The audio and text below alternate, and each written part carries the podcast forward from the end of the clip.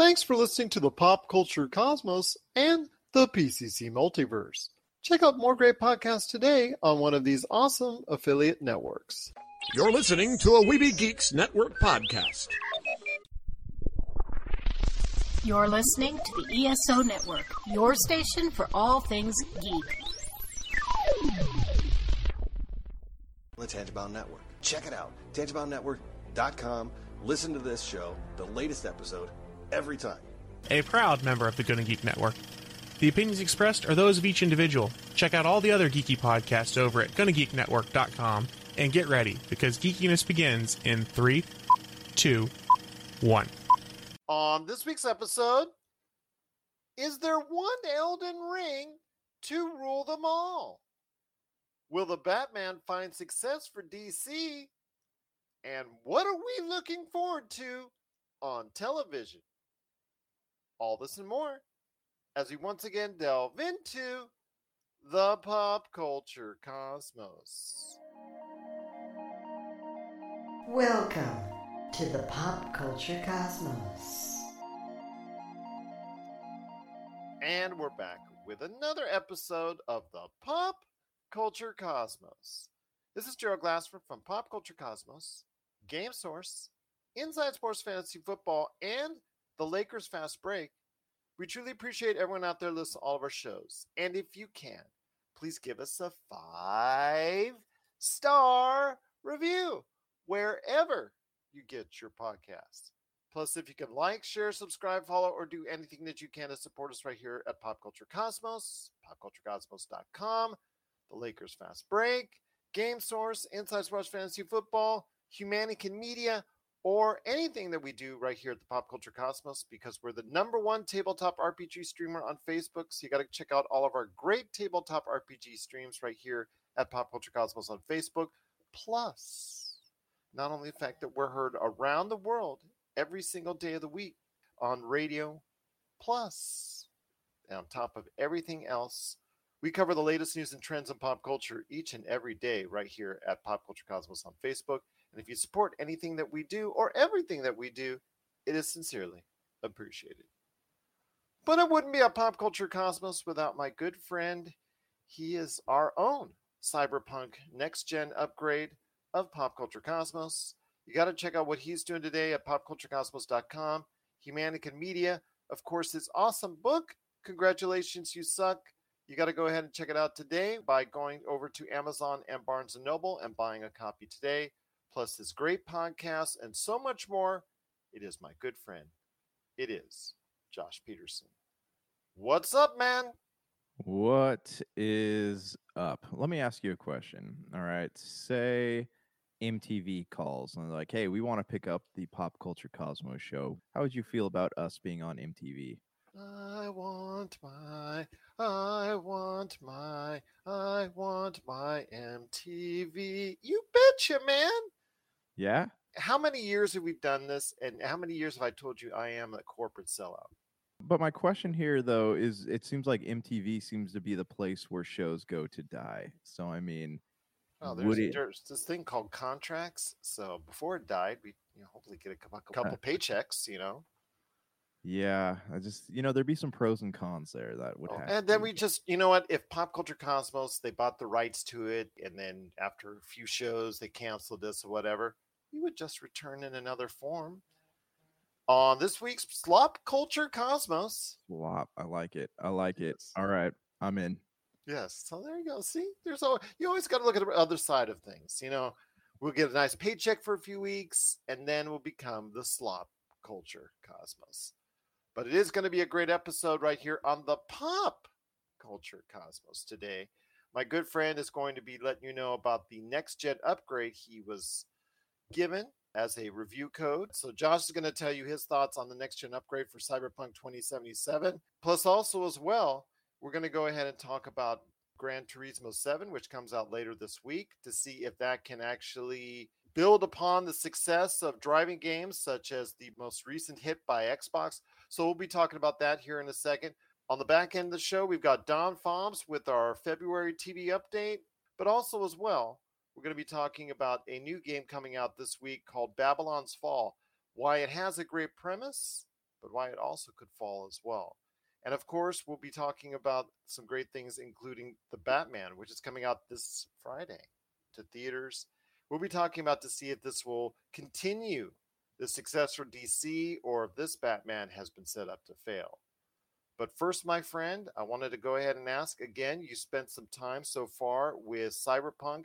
We will be also talking about Elden Ring as well, but I know you've been having a chance to go ahead and sit down with a next gen upgrade for Cyberpunk 2077. And once again, we want to thank those out there that actually supplied us with the review code for this. So tell me your thoughts the next gen upgrade for Cyberpunk 2077. So here are my thoughts. I played the Series X version, and there is a noticeable difference in resolution compared to the Xbox One version. And you do get a higher frame rate, and the ray tracing is obviously happening on here, and the load times are faster. Yeah. But you know, I'm I'm thinking about this because I have a nice 4K television, right? It's it's a couple years old, and even with this TV, like I'm barely able to notice some of the differences. I'm sure if I had a side by side, you know, it would it would stand out a little bit more to me. But like I said, even with this TV, like I'm I'm having a hard time finding huge differences between the two. And I'm uh, you know, as I'm going online and looking at, you know, what other people are saying, they're kind of saying the same thing, right? Like the Xbox Series X version has better resolution, PS5 has a higher frame rate they're both bragging ray tracing and they're operating in, I want to say 60 frames per second, whereas the last generation console versions were at 30 frames per second. You know, that being said, the you know, looking at it, you know, I like colors. The colors all really pop on the game. I do appreciate the load times being cut. I haven't gotten to the parts where there were obvious glitches before because I'm only about two hours into the game. You know, I'm I'm hoping I'll finish it this time around. It's about a 90 hour game from what I've heard, so I haven't like really made it. I didn't make it to the end the first time, and I don't know if I'm going to make it to the end the second time, but I am liking what I see so far. What are your thoughts on these like these upgrades that keep coming out? Do you think that they're things that people should be excited about, or what do you think that they're discluding certain types of gamers who don't have the latest and greatest in television viewing technology? Well, first of all, I want to thank again Evolve PR for going ahead and flowing us over the review code so you had a chance to look at it. But when it comes to these upgrades, you know, like recently we, we talked about on the show here what the Uncharted 4 upgrade that you have to pay a little bit extra. I liked it when these games were giving you these next gen upgrades for free because you're already spending 50 60 dollars on a lot of these games now you're being asked in these cases to go ahead and spend additional money on it. And in the case of the next gen upgrade, I believe it is an extra cost as well for someone who has the traditional Xbox One PS4 version. Is that correct? If you own a copy of the game, it's free. But if you don't, you know, you have to pay the whatever the cost of the game is now, which I mean, you can pick it up at Target for like 15 to 30 bucks. I've seen it as low as $10 on sale. Okay, but that's just for the original gen version. But if you want, yeah, but say, if you if you want to upgrade the from what I'm reading, the upgrade is free. Okay, well that's pretty good then. Obviously, after the bad press that they got, uh, you know, for the original way it was released and all the problems therein, and so many people refunding it, and so many people just really upset with it. I'm glad the fact that they've decided to go ahead and just offer the upgrade for free because we're seeing now more and more like from Sony they're now charging for many of its next gen upgrades. And with the prices going up on games as a whole for the next gen, it's become problematic for gamers to decide whether or not they want to go into a next gen format because the average new game that comes out on next gen formats, just like Elden Ring, which we'll talk about here in a second, like that's 70, 70 yeah, bucks, yeah. It's 70 bucks is the MSRP now. So people need to understand the new reality of where gaming is headed. And as you see some of these games and these studios are going to decide whether or not they want to go ahead and charge for their upgrades. It's nice to see CD Projekt Red, which again had such a disastrous launch of the original version of Cyberpunk 2077. It's nice to see that they've actually gone ahead and made this next gen upgrade for free. But this brings me to my next question, my friend. CD Projekt Red it had that horrible launch, which I guess will probably go down as one of the most infamous launches in the history of video games, as far as on a negative side. And it's tried to do everything it can to recoup its reputation ever since, you know, by trying to do patches, make major upgrades, obviously the next gen upgrade for free offering and the whole nine yards. But let me ask you this does this next gen upgrade does that go a long way to restoring people's faith in CD Projekt Red You know, that's a good question. You know, I, I look at CD Projekt Red, and they. I remember in an interview, this was a couple months back, they had said, "Hey, we're pretty satisfied with where the game is at right now." Looking at other gaming studios, namely BioWare, right, EA, what happened when Mass Effect came out the gate in a horrible, you know, deplorable condition? mass effect andromeda yeah, Mass Effect Andromeda came out the gate and they put some patches out there and they made all these promises, right? They promised to to bring you more content. They promised to fix a lot of the issues, a lot of, you know, resolution, frame rate, some of the glitches, some of the storytelling in there. And you know, they put out a few patches, but ultimately they ended up just shutting it down. They're like, "Yeah, we're we're good with this." Same thing with Final Fantasy 15. Remember they kept promising. They're like, "Hey, we're going to have extra story. The game was incomplete when it came out, so we're going to bring you a more complete tale. And then they just kind of decided, like, ah, it's not worth it for us anymore. same thing with anthem Exactly. Anthem is a perfect example of this. People really liked the game. It had a, you know, it had a, wasn't a, an amazing following, but it had a lot of people following it. And p- there were people excited about it. People liked the game enough and they were willing to give the game a second chance to be relaunched. You Didn't didn't pull through with it. no didn't quite work out that way for any of these previous games although with no man's sky that is a success story That oh, is Oh, the path yes i mean And- w- w- I yeah. mean, that, I mean that's the way you do it okay you have a horrible launch you go ahead and promise your consumers and then not only do you deliver but you over deliver upon that Right. And I feel like this is the path that CD Projekt Red is currently walking with Cyberpunk. They have put out so many patches for this. They've kept the community updated on what's going on. They've kept their investors updated on what's going on. And you look at the game now, I mean, even just playing the first two hours of the game, it already performs a lot better than what the original Xbox One version did. Granted, I have not played the PS4 and PS5 version, so I don't know you know, I don't know what things look like there, but the game does feel a lot better. And if you were to ask me, I would have much rather preferred to play this version of the game than the last version of the game. well, that's good to hear we even mentioned fallout 76 which also had a disastrous launch and that Mhm. never recovered no matter how many upgrades they put in Yeah, I mean, and I guess it all depends on the fan base, but like you go on any social media outlet and you'll find 10, 12, 13, 14, 15 cyberpunk pages eh, the moment you type in cyberpunk at the top. So this obviously has a lot of people in its corner. They want to see them succeed. CD Projekt Red is an amazing company and they've, you know, The Witcher will go down in history as one of the greatest games ever made. So I feel like people are willing to the witcher 3 the Witcher 3, yeah. Sorry. I mean, even just the whole series of, of Witcher games have been great, but you do have a lot of people who are willing to see this game through. And so far, CD Projekt Red has delivered on their promises. And you look at the interactions between the fans, the communications on whether it's Reddit or some of the comment boards on IGN, Game Informer, whatever it might be, it's mostly positive. And, you know, because of that, my hope is that I'm going to get a chance to sit down and play this game to its completion and I will be able to deliver a more in-depth review on what this game looks like compared to the last generate my experience with the last generation version of it.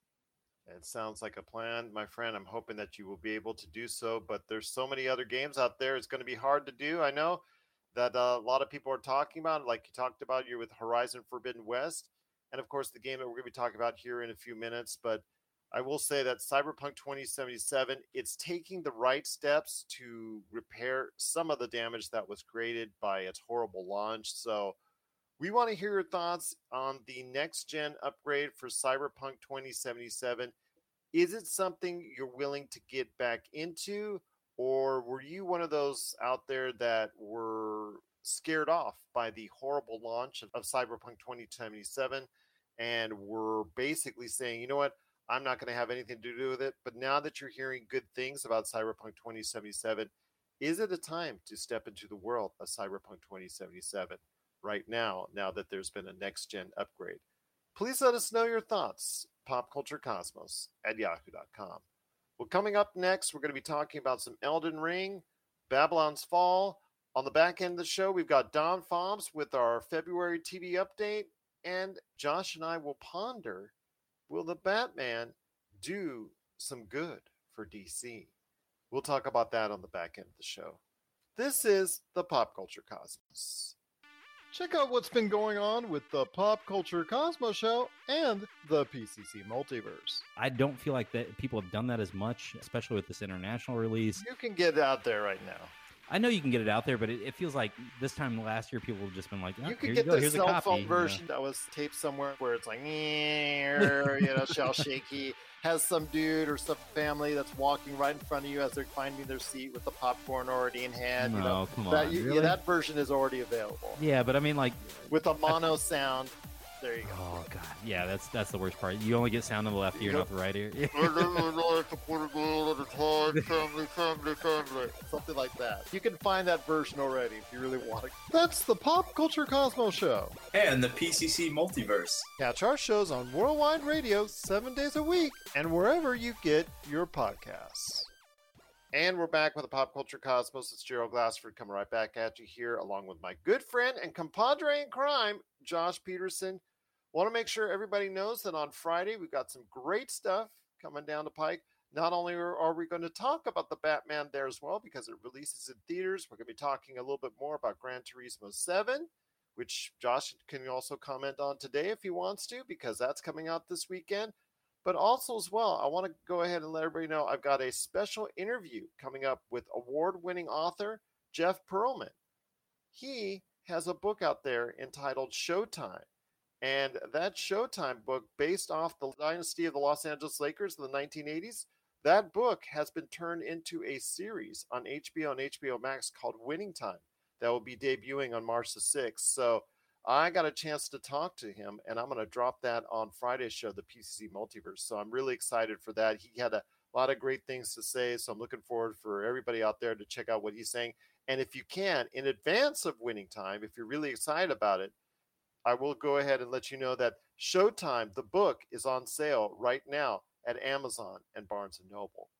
But before we head to the break, my friend, a couple things I want to talk to you about. Elden Ring has been just blazing a storm out there with gamers right now. It is the latest release from From Software, the makers of many a game in the Souls series, and it goes back to the original Dark Souls in this type of genre, where it's a very mostly straightforward video game uh, series where you go ahead and die a lot because you're facing off against a lot of enemies. But the Souls games have been rated as really extremely hard. Sekiro Die Twice is one of their latest offerings, and that was also a very tough game. But you know, it goes into Bloodborne and the Dark Souls games. Now comes an open world version of the Souls genre, which people are just raving about. IGN and GameSpot both gave it a 10. It is right now on Metacritic rated at a 97, which would place it in a tie for sixth all time. Let me tell you the kind of games that it's in the same scoring in the same category Super Mario Galaxy, Super Mario Galaxy 2, Red Dead Redemption 2, and GTA 5. Those are the games that are now in the same vicinity on Metacritic as Elden Ring. Your thoughts on this, my friend? It's an open world game with the Souls type difficulty that's out there. There is a co op on it as far as two players that you can play. But my friend, this is something that I think a lot of people are both excited and intimidated by. And I can tell you, I'm one of them. I am going to pick this game up. You know, like I said, I got to wait till payday because I'm gaming on a budget here. But this is what I've been telling uh, Frank and Dr. Donna from the Super BS Games cast. I've been saying that I absolutely want to play this game, but I'm terrified of it because I am afraid of spending $60 on a game that looks beautiful and it looks amazing, but I just will not be good enough to play to the end. And I know Miyazaki has come out and said that, like, hey, this is going to be a more accessible game. it's just as challenging as a Dark Souls game, but it's not it's more difficult to approach than one of those. Well, And the thing so- is, though, a lot of people are saying the battles and the bosses are just as difficult, if not more so, than any Dark Souls game. Right, right. So you know, and that's what I'm reading too. So I don't know what he meant when he said that it's more That you could run away for- this time, I think, successfully because Uh, yeah, world game. maybe that's true, but I don't know. Like, I'm so intrigued by this game, and it'd just be a real shame to me if I can't finish it. But it still looks amazing, and I still want to play it. You know, it's like this punishment that I want. Does that make sense? Well, it's funny because yeah, it does, but because it's something I'm interested in too. When I get my next gen systems, it's one of the first games I want to get my hands on. It's been so lauded. The critics absolutely love it. I've been looking at extensive playthroughs of it, and it just seems to me like it's not only very difficult, but it's very beautiful. It's very accessible. It reminds people of the Breath of the Wild as far as you can go literally anywhere. It doesn't give you a points on the map thing or it doesn't telling you where to go. It does give you a path if you want to go ahead on a story path. But if you just want to branch off and go wherever, you can. The thing is though, when you go wherever and you face off against let's say a beast or an enemy that's extremely higher level than you are, that could be really a problem as well. So it gives you a choice and it doesn't give you a choice mm-hmm. because it really tells you to go ahead you need to go ahead and build your stats up and need to go ahead and build your character up and progress through in a certain way but if you don't want to go for it but if you do you're going to pay the price Yeah, so I'm curious, and I haven't, you know, I haven't watched any gameplay footage of this, but I'm curious if you can find like a lower level enemy and just keep going after them over and over again until you're eventually high enough level, like it, like what you do in Final Fantasy, where you grind lower level enemies until you feel like you're strong enough to go after something bigger than that. I'm curious if you can do that in this game. I'm curious as well. I- I mean, ranged weapons. I love ranged weapons because I'm really just not that great as far as up close melee battles. So I like to choose in types of games like these for ranged weapons. So can I find a point uh, where I'm like far enough away where I can just hit it and just hit it and hit it that you know maybe two hours later finally kill it and then pick up the rewards from there. We'll see, but you know I think that this is going to be a unique challenge for gamers that are intimidated by this type of game because it's getting so many glowing reviews that I think that it's going to be enticing to get. But the fact is, again, it is still a Souls like game. And because of that difficulty that's been ramped up, it's going to be, I don't know, you say Miyazaki has said it's accessible or more accessible than any other Souls like game. I'm still worried about that, how low that level is. Yeah. So I am somebody who loves video games, but I'm not good at video games. So this is concerning to me, but also I still just want to play it. You know, even talking to Frank, you know, and he's saying that he loves the game, but he doesn't know if he's going to finish it. So I'm, you know, from my point of view, like, is that something worth spending $60 on, or do I want to wait till it eventually lands on sale somewhere and pick it up for like 30 or 40? but then again like i feel like i'm already missing out on something Absolutely. And it's funny because it comes hot off the heels of Horizon Forbidden West and all the great nature and the great fun and the great acclaim that Horizon Forbidden West has gotten in the past couple weeks. That came to a halt with Elden Ring because Elden Ring has totally supplanted it right now in the minds of gamers, which I think PlayStation probably is kind of miffed about right now because the fact that they thought that they would have Horizon Forbidden West as a key component as far as for advertising and selling for the next couple months, as far as being one of the best that's out there, along with Gran Turismo 7 of theirs. And all of a sudden, here comes Elden Ring, and it's outperforming and outscoring what their game is doing, even though, in most people's eyes, that this version of Horizon Forbidden West is actually better than his predecessors. So it's kind of funny how you make this game, and then all of a sudden the next week somebody makes a better game well, in most yeah. people's eyes. and this is a problem we're going to have all throughout this year because i'm i mean even looking at march right now right we have march 4th gran turismo 7 triangle strategy We have Babylon Fall coming out on March 3rd. And that We I'm going to talk to you about here in a second. Yeah, we have Stranger of Paradise, Final Fantasy, March 18th, and then we have Kirby's Forgotten Land, March 25th, is uh, along with Tiny Tina's Wonderland. So it, you know, it feels like if you were to miss a game, there just won't be time to go back and play it. And this is already shaping up. Remember, I think 2017 in my memory is like one of the best years for games because we had 2007. you think it's 2007 i think i mean the closest in my memory right we had Okay. super mario odyssey we had zelda breath of the wild we had mm-hmm. wolfenstein like there was a ton of games that came out all around the same time Yeah. and this it felt the same like hey i missed out on this game there's just no time to go back to it i think i, I finally got around to playing wolfenstein like six months after it came out Great. it, it's just it's it's shaping up to be one of those years which is good because you know after 2020 and 2021 we needed a year of games and Absolutely. It looks like this is shaping up to be that but that being said you know you miss out on a game like elden ring and i feel like it's not going to get played until there's a break in something possibly before the upcoming holiday season Well, I'll tell you what, my friend, it's going to be very interesting to see how Elden Ring performs with gamers and how it ultimately does at the cash register to see how well it sells. Before we head on out on the break, I want to go ahead and ask you on this because Elden Ring is an outstanding game. I wish it had one more element, and that was not only if it came with a co op as far as a two player co op, but a four player co op. And a game coming out this week you mentioned in Babylon's Fall that is coming out later this week. Although, from what we're seeing in the previews, that people were saying that maybe this game they're rushing it out too quickly, and that there's still, even though it's a great concept of a four-player fantasy adventure that you can play, it's still probably best that they went ahead and spent more time polishing it because, again, all the previews are pointing to a not so much uh, lauded and revered game. And then, like you said, with all the games that are coming out right now, that could mean that it could quickly come out to a, I guess, a, a tepid reception at best, which means it might get swept under the rug rather quickly.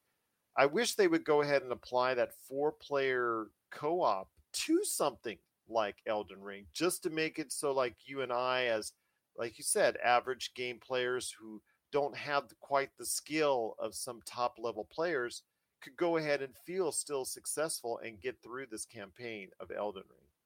No, I agree. Eh, you know, something like Elden, and that goes to beg the bigger question here: Would it pull something like Borderlands, where the enemies are all scaled according to how many players are in and the level that they are, or is it something that would, you know, the enemy levels would stay more or less the same? I do appreciate that they have a co-op mode, but I don't necessarily think that that's going to make the game any easier, especially if you know they're like you or me playing at the same time two people just aren't that gr- that great Yeah. at these types of games Absolutely. I mean, where with a four player, you could at least have some type of coordinated attack against a lot of these beasts that could still, if done correctly, could get you farther and progress you farther than let's say what you could be doing as a single entity on these type of games especially again i see a lot of people buying this game because they read the the, the box chart the box art and it says ign gave it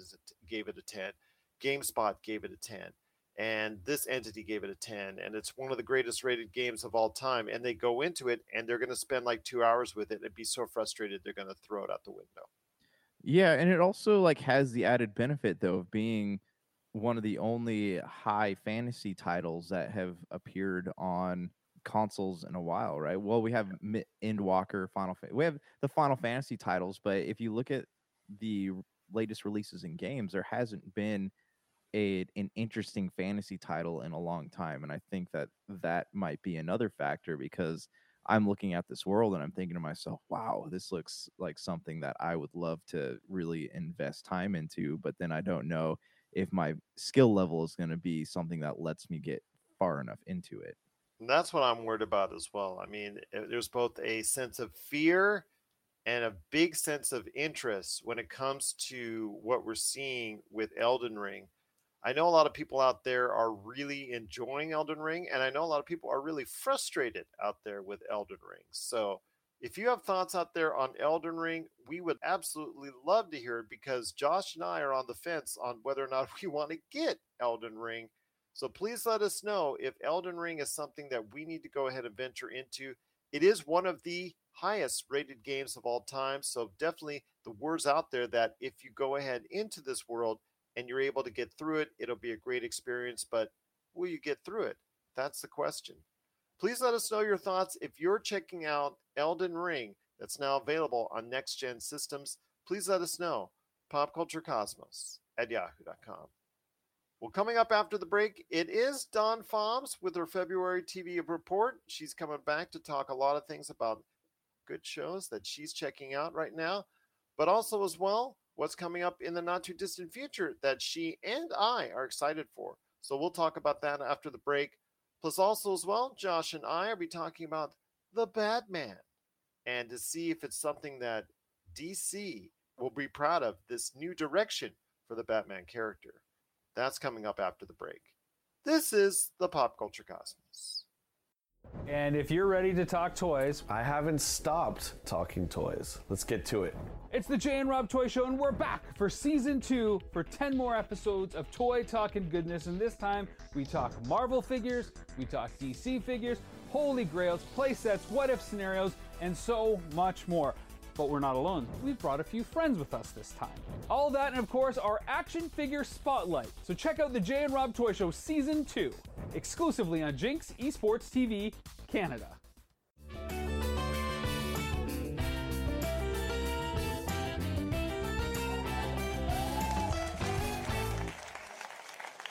All right, we're back once again with the Pop Culture Cosmos. Gerald Glassford, Cronard back at you here. It is that time again. Each and every month, we look at the inside workings of what's going on in what's hot and what's not in the world of mm-hmm. television. And there was no one better at all to go ahead and run that down for us than the lovely young lady who also appears with her daughter on the awesome podcast, the Mother Daughter Ish podcast, now available wherever you get your podcasts. It is Miss Dawn Fobbs. And Dawn, great to have you back one more time. I know you said before we went on the air that you've been watching a lot of good stuff. So Oh, yes. I'm ready. I mean, I've got a good rundown because I just fallen so much more in love with just finding all the different shows and especially things that interest to me. Like, I don't know if you know, but Anthony Anderson made his debut this week in Law and Order. So everybody was kind of excited about that. And I was like, oh, okay, well, that sounds exciting because you know he's got that show to tell the truth over on ABC, which is a funny kind of game show he does with his mom. So And I kind of know ending from- his run with Blackish as well. Yes, yes, yes. And he just ended with that. So I thought, oh, what a perfect time for him to go back to Law and Order now that he doesn't have that obligation, which was a big one. Law and Order, one of the most iconic shows on television. I know there's also a ton more stuff that you've been checking out as well. Absolutely. Okay, I'll take off like a rocket.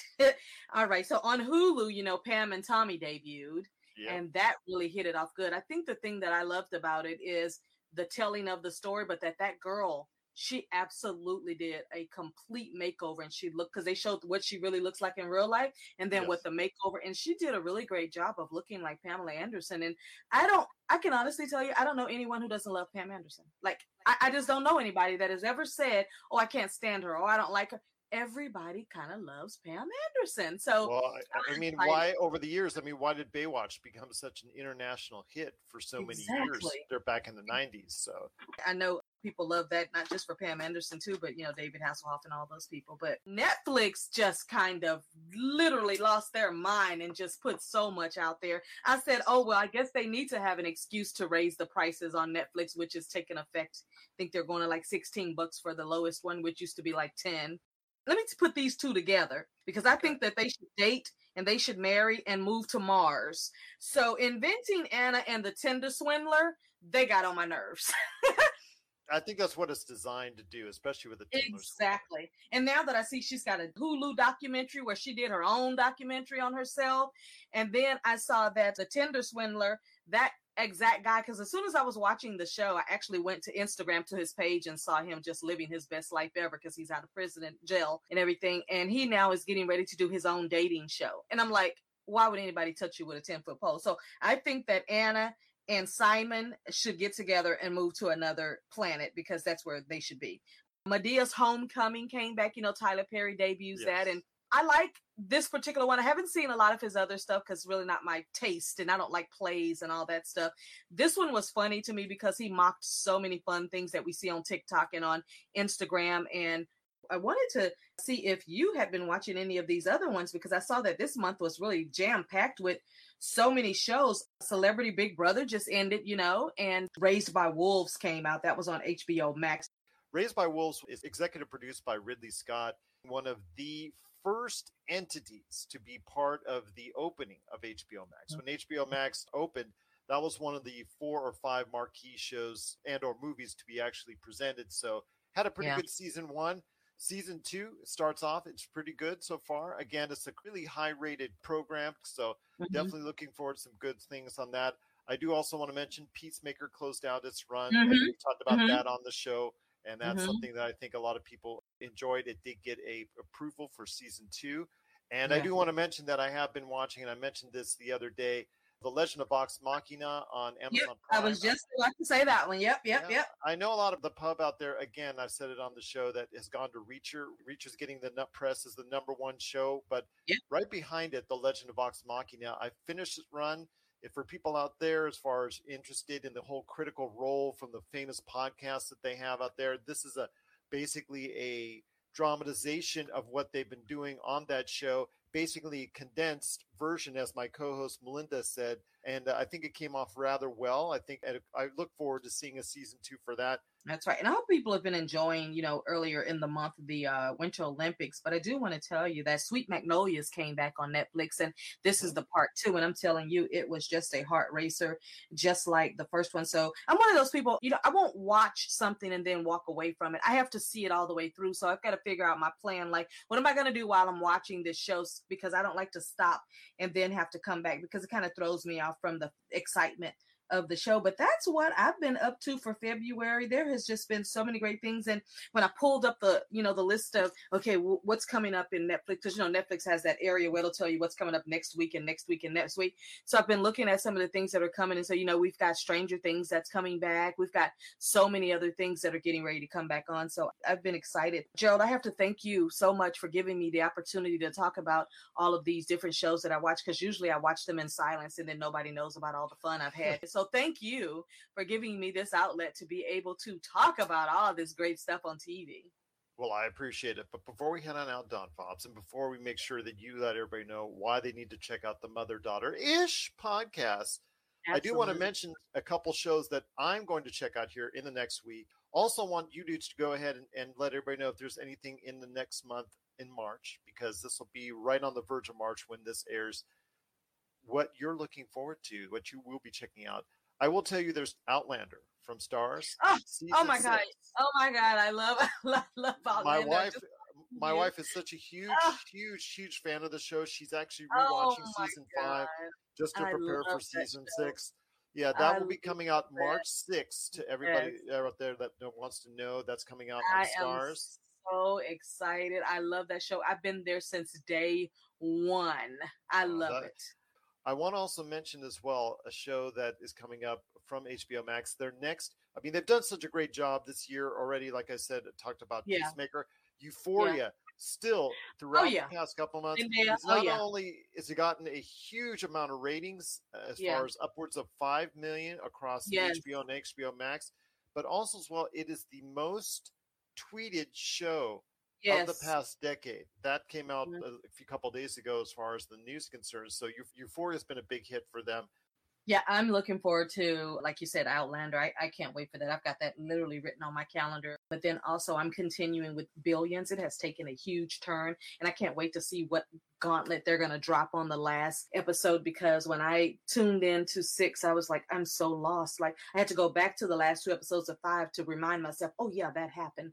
Because it started off in the wilderness, almost like, what are y'all doing? And then I figured it out. I was like, oh, yeah, that's right, this happened. But that one I'm, I'm looking forward to. Bridgerton that is was- getting to come I mean, back. this time last year, everybody was still talking about Bridgerton. It's coming back. The series captivated audiences is coming back absolutely here very soon. But before Mhm. we head on out, you got to go ahead and check out what she's doing today with her daughter at the Mother Daughter Ish podcast. So, Dawn, please go ahead and give us the info, the 411 on what's going on with your awesome show, the Mother Daughter Ish podcast. Oh, we are so great that we have just wrapped up our February series. We've got a show coming out tonight, which is our trip to Miami.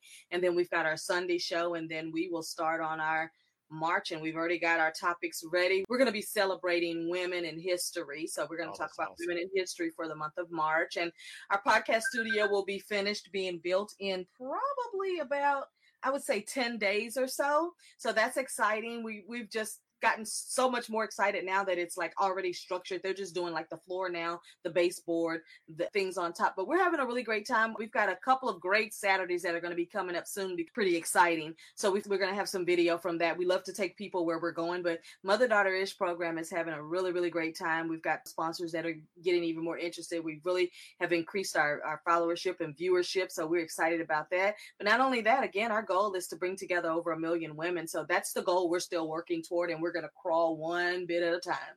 Oh, that sounds awesome indeed. And for anybody out there, please go ahead and check them out today. The Mother Daughter Ish podcast, wherever you get your podcasts, and of course on YouTube as well. Oh, always great to have you here. Looking forward to hearing what you're checking out next month when we go ahead and bring up our March TV update. Plus, also as well, I know there probably will be at that point in time some major cuts on some Mhm. shows or decisions Yeah. that would be made because you know with the season coming back after the start of the new year, we've now seen some shows that are like four, six weeks in, and so looking forward to seeing some decisions made on some shows, whether they're kept or given the axe or whatnot. So we'll see what happens there. But Dawn, so great to have you here. We'll report it next month. This time around, when it comes to our March TV update, looking forward to hearing from your thoughts again on the world of television right here at the Pop Culture Cosmos.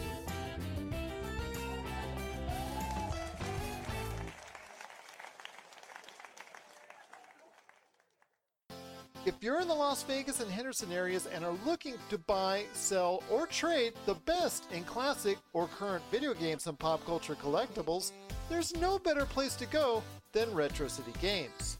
From Xbox to PlayStation, Nintendo to Atari, the great crew at Retro City Games provides the best place to go for all your gaming options. Stop by their two awesome locations in Henderson and also the Las Vegas Strip, or follow Retro City Games on Facebook and Instagram for all the latest deals and new items. Without a doubt, there's no better place to go for your gaming needs than your friends at Retro City Games. For the latest news and information, analysis and opinions on the Los Angeles Lakers and the NBA, check out the Lakers Fast Break podcast today on wherever you get your podcasts.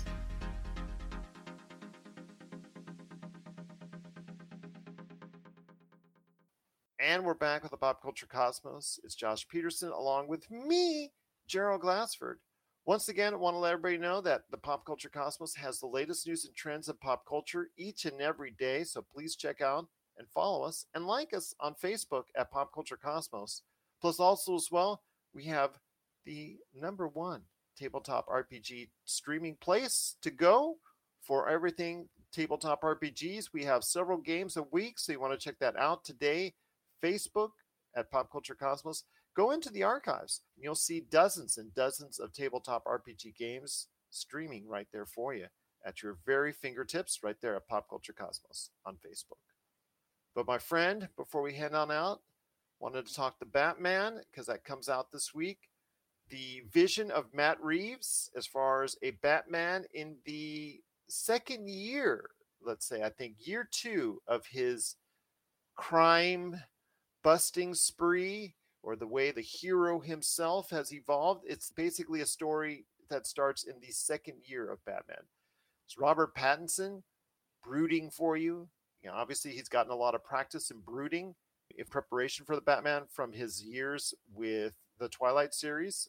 So I want to hear your thoughts first off on the Batman. Are you excited for this particular evolution of the Batman? Because right now, as you know, there's still the Batfleck that's still out there that's going to be coming up at Flashpoint in one of his final performances. You still have got Michael Keaton that's coming back in Flashpoint in one of his newest performances.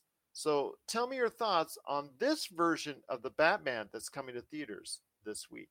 I am becoming more and more interested in it the more I see. As for its ties to the DCU, I think that with Flashpoint, I'm pretty confident that we're going to see Pattinson's Batman joining the big guys here. You know, because there's obviously with what happened in the end of Peacemaker, they're obviously gearing up for something. So I think Wait, it's I only mean, that's for of- the timeline, though. You gotta. yeah, I know, but I mean, with the Flashpoint film, I, I'm pretty sure that the timelines are going to be rewritten, and we'll see Pattinson at some point joining the Justice League.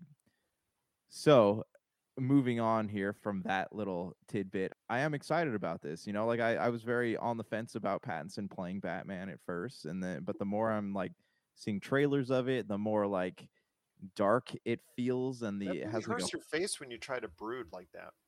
he yeah i know and it's funny i was reading something and they were interviewing matt reeves and they said that he had to tell pattinson to stop doing his original batman voice because i guess it was just a whisper and it, nobody yeah nobody could hear or understand what he was saying and matt reeves had to tell him to stop doing that so yeah i mean there's just a, there's a lot going on. That's on why you have sound guys. Yeah, that's why you have sound guys. But I I feel like people I, I'm I'm cautiously optimistic about this movie. And I'm looking at it from like a perspective of him discovering, you know, who he is in this story and dealing, you know, him being a monster himself, being no better than these villains. And from what I understand of the I haven't actually read stuff from year two, but I, from what I understand, he actually like he would kill people in this. Like he didn't care about turning them into the cops. It And, looks uh, more violent. It looks more gritty. It looks more Right. hardcore. It looks less cartoonish, pardon the pun, than what we've seen before from various Batmans. It looks more like the days when Christian Bale's Batman had that harder edge to it closer to the end of the series after he got hurt by Bane. It seemed to me that he gained a new level of aggression that he didn't have before and in doing so decided to unleash his frustrations out on the world and obviously you saw what happened there to mostly great success in those three batmans and then now you see an even harder edge batman i think the success of the joker has dictated for dc a style and a way that they can perceive and showcase the batman character in a whole different light Yeah, absolutely, and they should be able to. I was at Walmart a couple of weeks ago, and they do they have toys for the Batman, but it's not being highly merchandised, which leads me to believe that it's going to be something that is not meant for kids. Yeah this this movie does not seem to be something that's going to be meant for much younger audiences. I still think that you're going to have a lot of teens checking it out. You're still going to have a lot of people uh, that are going to be checking out with their families thinking oh it's the batman movie and then they're going to be probably saying oh it's too violent it's you probably will hear that this weekend where oh i took my family i took little timmy and little janie to the movies and unfortunately they were kind of shocked by the violence that robert pattinson created. So basically you're going to go have to check out what's coming up with the batman. I do think again it's going to be a grittier more hardcore batman so i'm excited for that aspect of it and i am going to be checking out and hopefully i will have thoughts on it on our next pop culture cosmos but what does this do for DC? You and I, my friend, are on the side of finding a continuous narrative and not having these things all over the place. You're hoping that Flashpoint will be this kind of like eraser that fixes everything and puts it all into one narrative going forward. But I don't have that same type of confidence, to be honest with you, that Flashpoint because you're asking Flashpoint to do a lot because everything is all over the place right now in the DC universe with all these different projects that's going on. It makes it really hard to go ahead and follow or explain to pop culture fans out there or people wanting to get into the DC universe. So Flashpoint is going to be asked to do a lot, but can the Batman become an integral part of the DC universe going forward? Yeah, I mean, I, I definitely think it it could have its place. Granted, I haven't seen the movie yet, so it's hard to say with 100% certainty, but I do think what the DCU, I guess, is going to be in need of a Batman. And if Robert Pattinson's Batman is critically successful, I absolutely see them shifting him into that that main world. You know, as as for how it's going to be done in Flashpoint, this is what they use to fix everything that they messed up in the comic books, all the the different continuities that were out there. They use the Flashpoint to bring it all together. And with that in mind, I think that the Flashpoint movie does have a lot on its shoulders. But the big question here is, you know, like you said, can it erase all these things and still keep a meaningful narrative?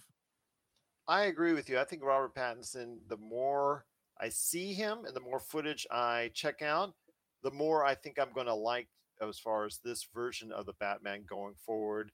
I don't think it'll end up being a George Clooney scenario where you cannot absolutely stand your time in the bat suit like he does. I think this is something that's going to be portrayed pretty good.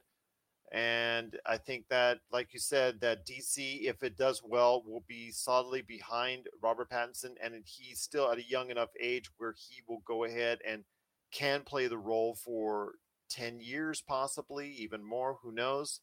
But you think that it's going to find success in the box office? The current box office champ right now is Uncharted, which is won here in the US and worldwide for the second week in a row. I think it will easily overtake Uncharted. I don't think it has a problem with that. But at what point do you think this will be a success? Do you think this will actually achieve the heights of, let's say, I'm not asking for Spider Man No Way Home, but do you think this will achieve the success of, let's say, The Joker, which gained just over a billion dollars in worldwide revenue? Yeah, I think it's possible. You know, you had mentioned Spider Man. That's an interesting. That's an interesting point or case there because Spider-Man had been rebooted three times. The third one wildly more successful than the others. I would, you know, I, I, not wildly, but you know, two different degrees more successful. Batman has been rebooted. What this is the the fourth time? Three? Is this the third time or the fourth time? I've lost track, my friend. I mean, yes. you have, you have obviously Michael Keaton in the first original. Well, I mean, if you want to go back to Adam West in the TV series, you, have, you go by all means. That would be four, yeah. Because I'm Yeah. just, I mean, I, I always have Val the, Kilmer, you have George Clooney, Christian Yeah. Bale. Yeah. So because I like I count the Schumacher worlds as like one film. okay, fair enough. With that though, I mean, what made Spider-Man so successful is that they gave the fans what they want. So what are they going to deliver to fans with this iteration of Batman? And I guess that's going to be because fan perception is going to be what ultimately makes or breaks this film. And on that case, they have to deliver something. They do have to deliver something, and hopefully they will. But we'll find out as the reviews start to come in and pop up later this week. And then the movie itself will be available in theaters worldwide starting this weekend. So we'll be going ahead and talking more about that on the Friday show. And Josh and I will be back on Monday to talk about the first results and to see how popular it is out there with the Batman that's coming to theaters this weekend. So we want to hear your thoughts. Are you heading to the theaters to check out the Batman this weekend? Please let us know. Popculturecosmos at yahoo.com. Before we head on out, my friend, I wanted to go ahead and ask real quick on Gran Turismo 7. As a guy who has the PlayStation 5 and who just had a great experience with Forza Horizon 5, obviously one of the best review games of 2021 it's actually just i think steered forward the driving genre for video games. Gran turismo 7 comes out also this weekend to the playstation 5 trying to reboot the once great success that the gran turismo ip had because at one time back 20 years ago the gran turismo line of games were the pinnacle of driving game success. And now you have a situation where Gran Turismo 7 is coming out and it is behind the eight ball. And it is so far behind what we've seen from what the Forza games have brought us. I think that it has a steep hill to climb. I really don't know if it'll do it, but I'm excited to go ahead and see. Yeah, and I know I've said this before, but Gran Turismo's biggest downfall has been the fact that they have tried to keep the game fresh by messing with what works. Forza's big successes are putting new things into the game without breaking or rebuilding what was essentially the winning formula for them. Like what made the games work, what drew people in. Gran Turismo messed too much with that formula, and I think it threw people off. I think Gran Turismo 4 to me was like the last good Gran Turismo game. Then they started introducing concepts like, hey, we're going to have this really short racing campaign, and then the rest of the game, you're going to have to coach drivers. Like, that was really bad. Gran Turismo Sport, right? That was the one that came out on PS4. They were like, oh, hey, we're giving you a Gran Turismo game, but it's all online. There was also Gran Turismo Prologue, I think. Prologue, yeah, that was that was basically a short introduction to what eventually became Gran Turismo 5. So with this, I'm I'm hearing okay things. You know, if if you bought it from Amazon, you actually got the game shipped to you last week due to some flaw in the early shipping thing that Amazon has going on. So you could play it, but you couldn't play a lot of it because the servers hadn't gone online yet. So most of the people have been diving into what's called the cafe mode, which is the main campaign in this one, which allows you to race and buy cars and upgrades and it also teaches you the history of some of these cars that are on there and what makes them so great you know, I'm hearing about this and it sounds cool, but this is another one of those innovations that is going to be either successful or it's going to push Gran Turismo further down the scale of racing games. Well, we'll see what happens, my friend. But it is Gran Turismo 7. It is coming out in a normal fashion, Amazon aside, for PlayStation users this weekend. So please, we want to hear your thoughts on Gran Turismo 7 and if you think this will actually take the racing genre forward. If you actually think it will surpass what Forza Horizon 5 has done and the success it had last year. So please let us know your thoughts on Gran Turismo 7, Pop Culture Cosmos at yahoo.com. Well, my friend, it's been a great episode. But before we head on out, I always ask you what you've been doing, what you've been playing. I do, as I said last week, want you to check out when you get a chance. You said you had Apple Plus.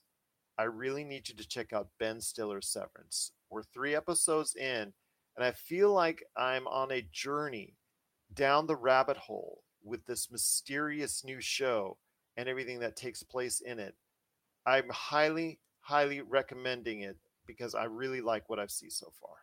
You know, it's funny. I've actually I dug into what Ben Stiller's been up to lately, and I know he's like many comedy directors and actors out there who are afraid to to step into comedy these days just because of our culture.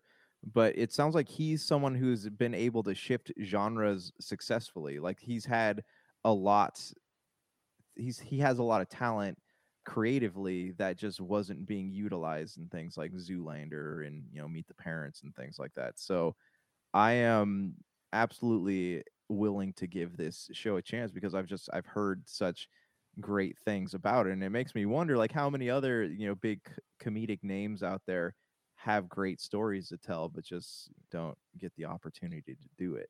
well, we're seeing it right now with Adam McKay, who had the great success on Netflix with Don't Look Up, and who now will be executive producing the upcoming series Winning Time.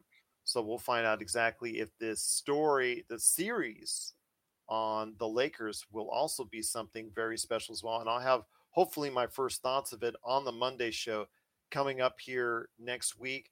But I will be having an interview with award winning author that the series is based off of his book Showtime. So please go ahead and pick it up today at Amazon before the series comes out, Winning Time. So I will be talking to Jeff Pearlman. That interview is coming up later this week on the PC Multiverse. But my friend, tell you what, I am so excited to catch the rest of the series. It's they're only dropping a episode a week, so I'm eagerly anticipating what I will see next week from Severance from Ben Stiller. So it has been very interesting so far. So please, if you have any thoughts on Winning Time or Severance, please let us know. Pop Culture Cosmos at yahoo.com. My friend, it's been a great episode. I cannot thank you enough as always. Any last thoughts before we head on out? Yeah, I just want to mention something real quick, and I'm not trying to be political or anything, but uh, I don't, I don't think a lot of people realize how many great game developers are from Ukraine. So, I mean, if you're, you know, someone who has some money to spare, like, oh, these guys are suffering just because of what's going on over there, and I would highly recommend checking out some of their websites and seeing how you can help these guys out.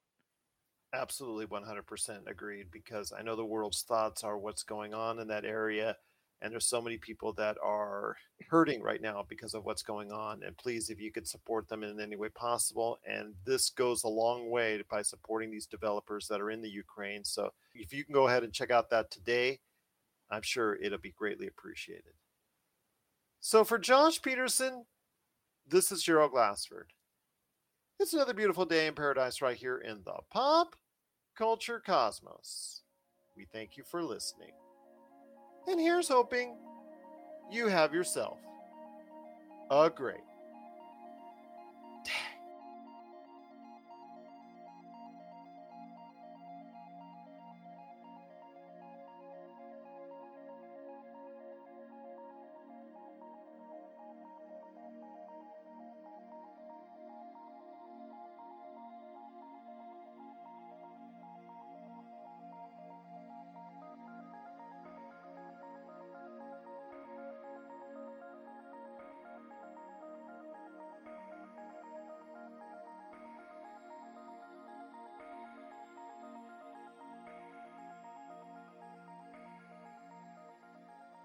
Hey, Mike, I think I might have the new promo for Earth Station 1 for the spring. Want to hear it? Sure. Celebrating over 12 years of bringing you all things geek, we're the Earth Station 1 podcast. No matter the topic, we have been showing you all sides of geekdom with interviews, reviews, discussions, con reports, and as always, the Geek Seat. Join Mike and Mike weekly at earthstation1.com or wherever fine podcasts are found. That's Earth Station 1. What, what do you think? Is it okay? That's fine. We'll, we'll do better next time. You're listening to a Weeby Geeks Network podcast. This has been a broadcast of the ESO Network. Be part of the crew and help support our shows by donating to our ESO Patreon or by shopping at the TeePublic store, which can all be found at www.esonetwork.com. The ESO Network, your station for all things geek.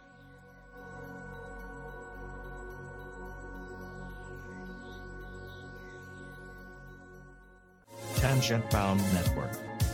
Let your voice be heard. TangentBoundNetwork.com. Thanks so much for downloading the Pop Culture Cosmos and stay tuned as more great podcasts are on the way.